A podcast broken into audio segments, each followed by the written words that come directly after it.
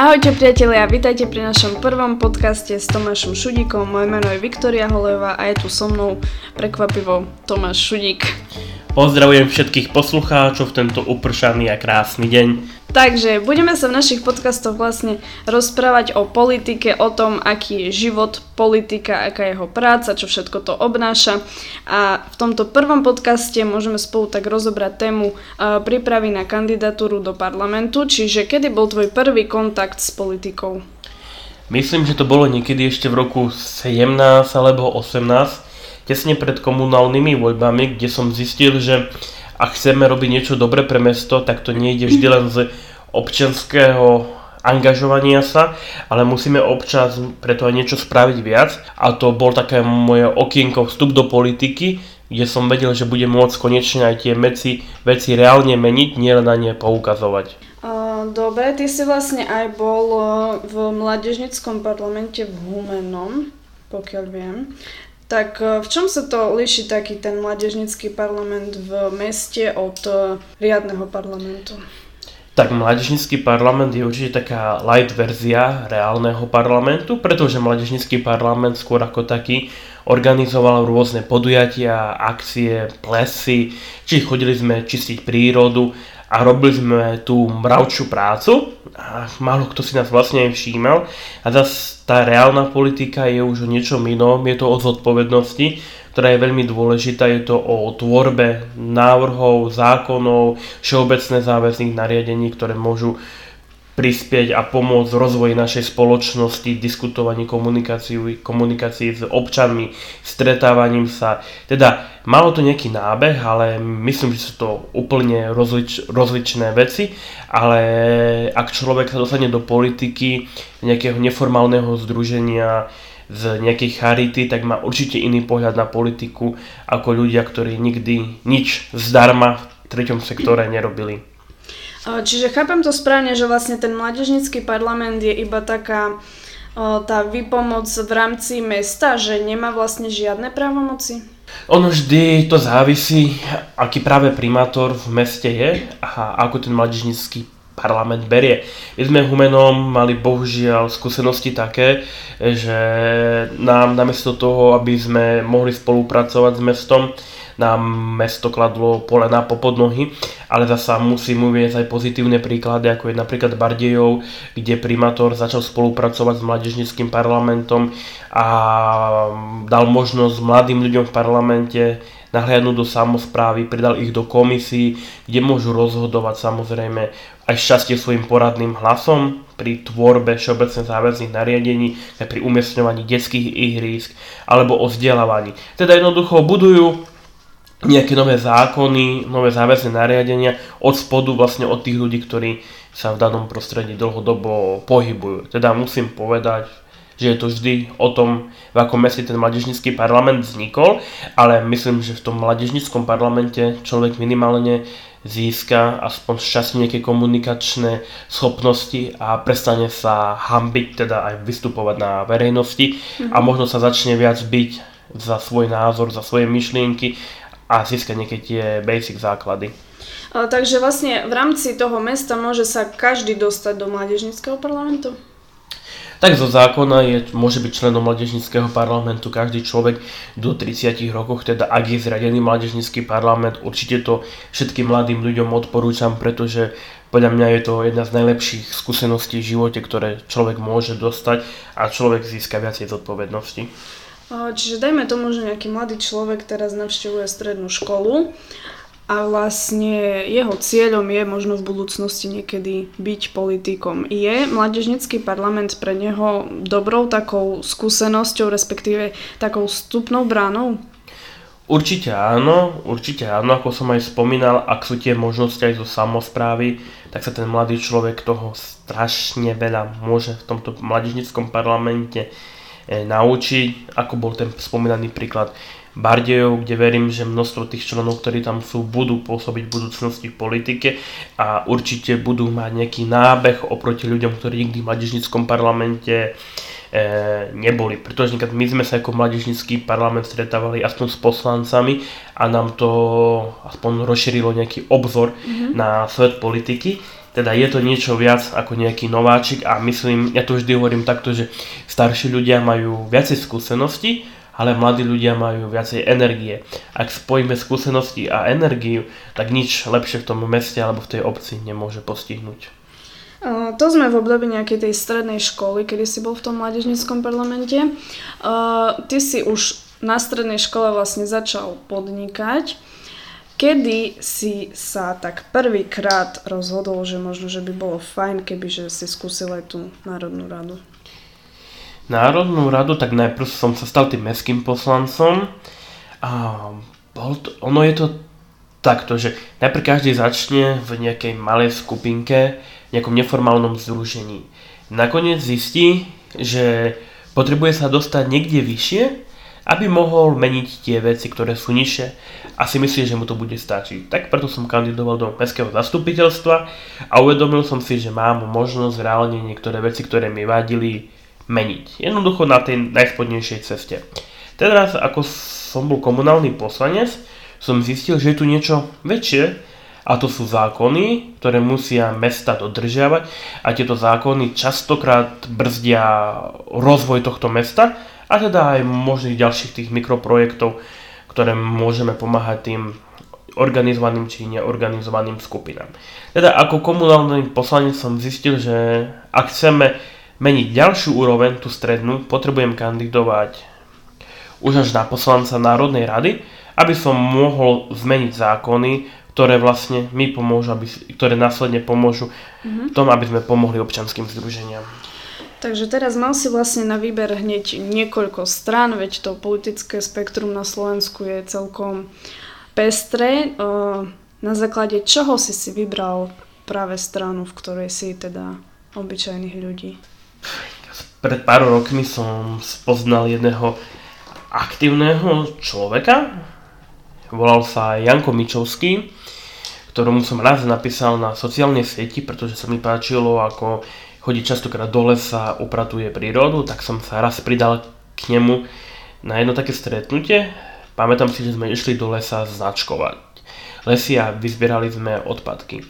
Tedy som sa s ním spoznal, dlho, dlho dobu sme sa rozprávali a prišiel mi veľmi otvorený chlap, ktorý mal tú chuť a silu bojovať proti korupcii, nespravodlivosti a hľadal možnosti, ako sa všetko dá. Nebol to človek, ja som mal vždy taký prehľad alebo myšlienky o poslancoch, politikoch, že sú to ľudia, ktorým ide iba o peniaze, ako zbohatnúť, ako zamestnať rodinu, ako nabrať majetky. A Janko Mičovský terajší minister pôdohospodárstva, bol úplne iným človekom a bral tú politiku inak. Bral tú politiku ako poslanie, pomoc ľuďom.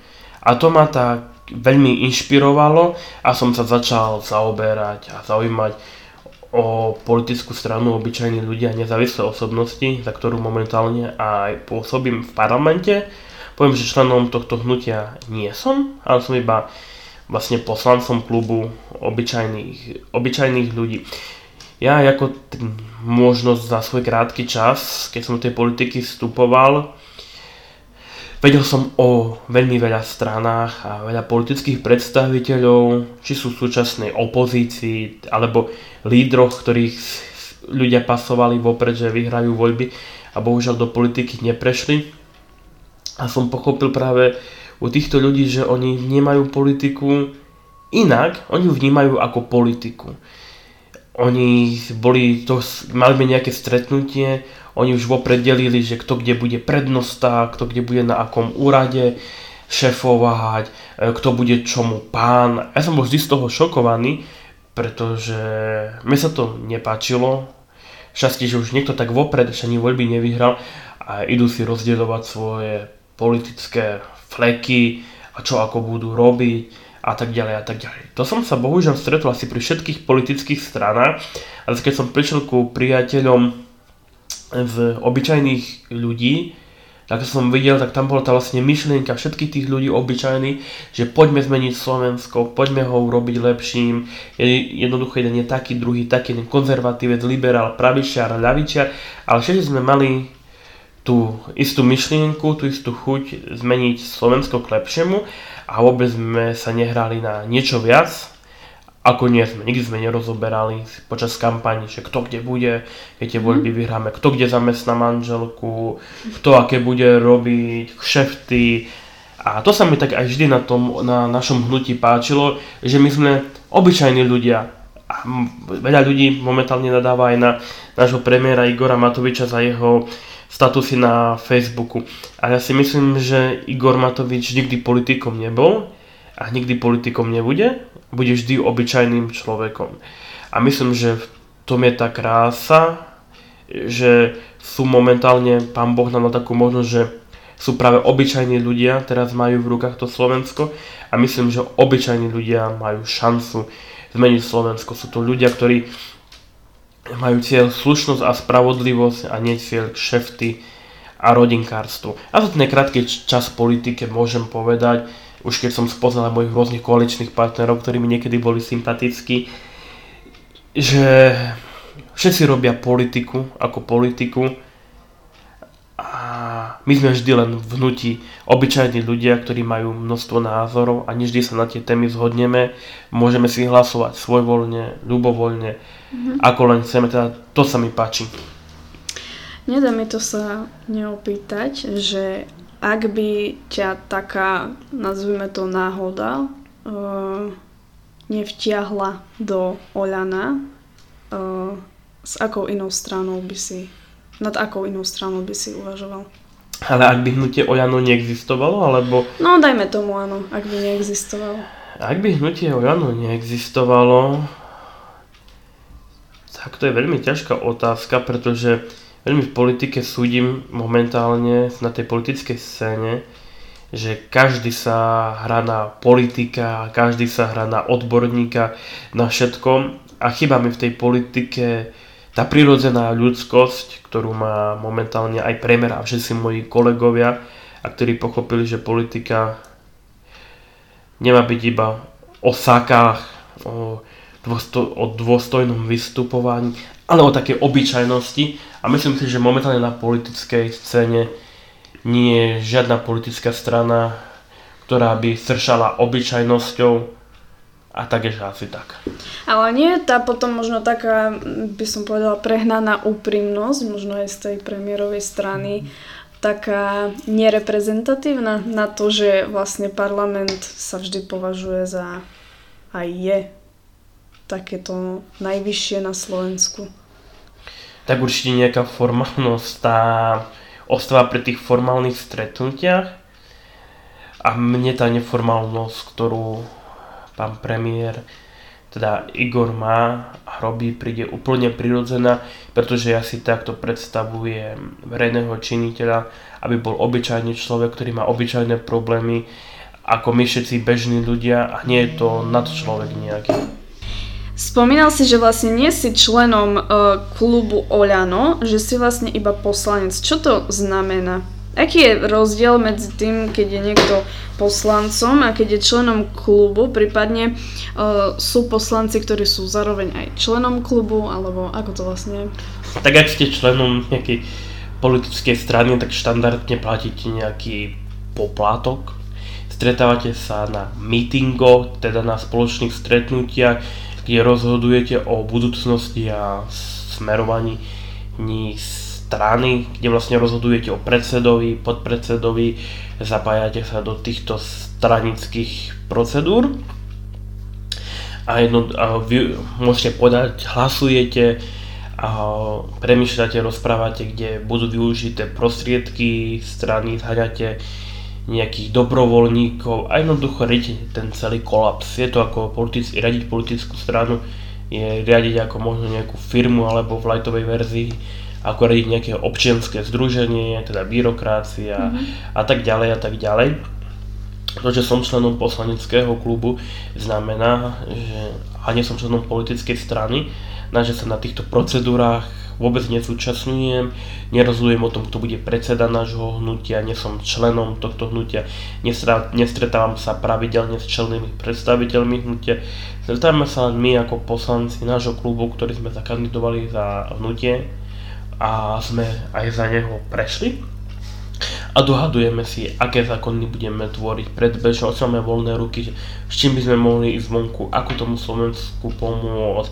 A veľmi, veľmi, veľmi veľa diskutujeme, pretože diskusia je veľmi dôležitá a častokrát si vymieňame aj naše kritické názory, ktoré nás všetkých posúvajú vpred. Členovia klubu, vlastne, ktorí nie sú poslanci, tým pádom sú iba nejakí sympatizanti ten, tej strany, že chcú jej pomôcť, alebo aká je vlastne ich funkcia, keď nemajú žiadne právomoci v tej strane? Tak ja sa do stranického života strany nestaram. Ja sa starám o moju prácu poslanca, aby som bol vždy aktívny, navrhoval a tvoril zákony, čo nemá nič spoločné s tým, aby som bol členom strany. A nemrzí ťa to, že nie si členom strany?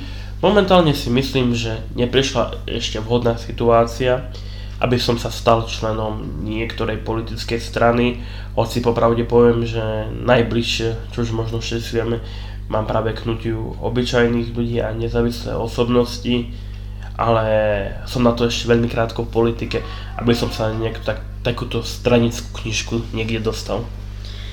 Tak ja som si osobne aspoň myslela, že členstvo v strane predchádza tomu, že si poslancom v danej strane.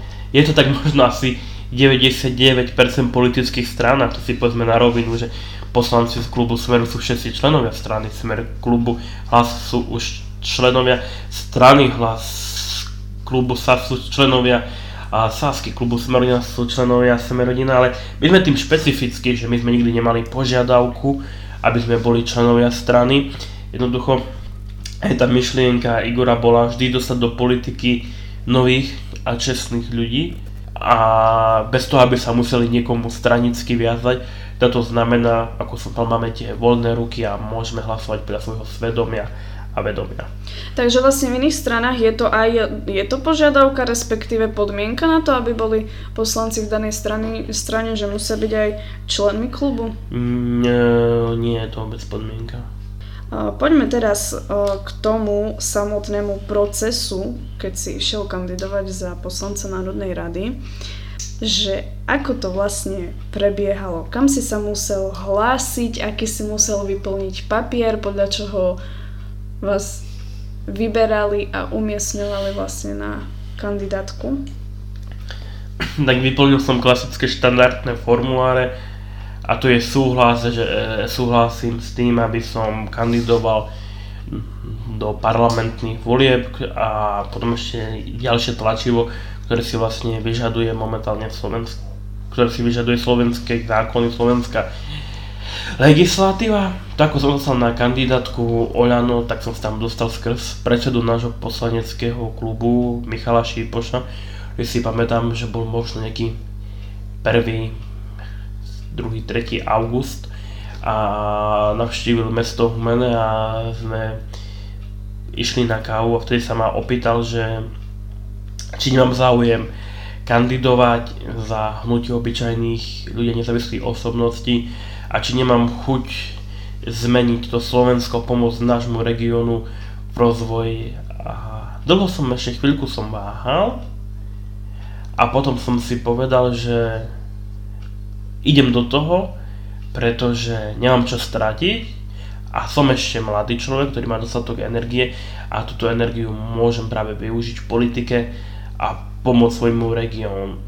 A to číslo, na aké som sa na kandidátku dostal, tak to...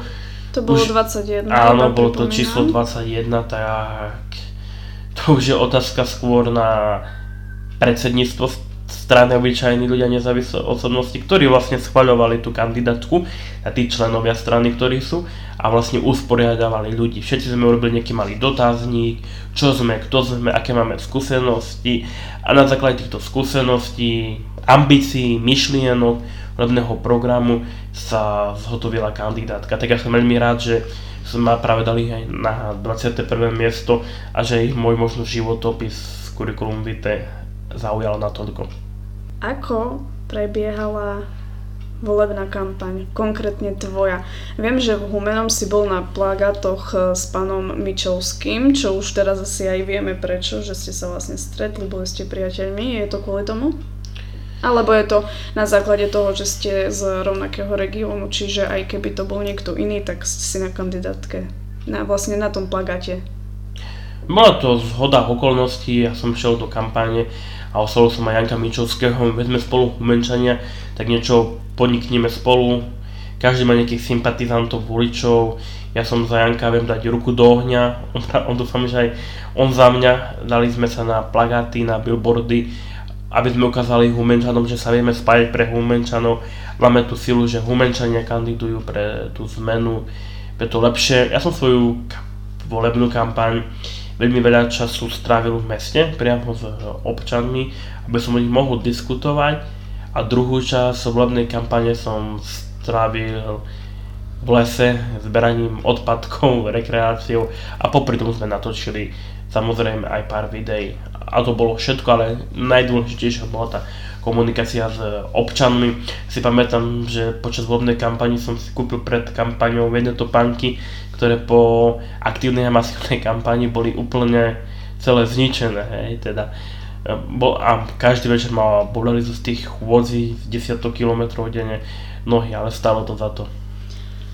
Platí pravidlo, že čím väčšia kampaň, čím viac billboardov, tým lepšie. Pamätám si, že tu v Humenom sme mali nad kruhovým objazdom ozaj masívny billboard, respektíve plagát Štefana Harabina, ktorý sa nakoniec so svojou vlastou nedostal do parlamentu. Takže ako to podľa tvojho názoru je? Určite billboardy ako také sú potrebné ale myslím si, že tu sú skôr pre ľudí, ktorí sú v politike dlhodobo. Oni ľudia vedia, aby dali svojim starým voličom vedieť, že kandidujú. A pre tých nových ľudí, ktorí do politiky prichádzajú, vstupujú, tak si tú kampaň musia odmakať vlastnými, vlastnými nohami. A myslím si, že po tých všetkých kauzách, ktoré aj Štefan Harabin mal počas svojho pôsobenia, mu už ľudia nedôverovali a neverili, tak ho preto nezvolili, ale určite nie, určite to neznamená, že čím viacej billboardov, plagátov, letákov máš, od, že vyhráš voľby. To určite vôbec nie. Ten osobný kontakt s občanmi je najdôležitejší a myslím si, že lepšia je investícia do týchto pánok a chodí za ľuďmi ako do nejakých billboardov, pretože pri svojej prítomnosti oslovíte viacero ľudí. Poďme k samotnému dňu volieb, kedy si vlastne vedel, že si tam, že ľudia majú možnosť ísť a zakrúškovať si 21. Si mladý človek, takže aké to boli pre teba pocity? Pocity, aké bolo ísť kružkovať mena, alebo čo konkrétne Aký myslíš? bol pre teba ten samotný pocit, že vieš o tom, že ľudia idú na voľby a môžu si zakružkovať tvoje meno a máš reálnu šancu dostať sa do parlamentu a vlastne, že sa ti zmení celý život ako mladému človeku. Je to určite skvelý pocit niekde kandidovať, reprezentovať hnutie, stranu. Ja sa za to aj vždy rád priznávam, že som veľmi rád, že som v klube a aj za stranu, ktorú reprezentujem. Tu je, je to pocit, keď človek ráno vstane, a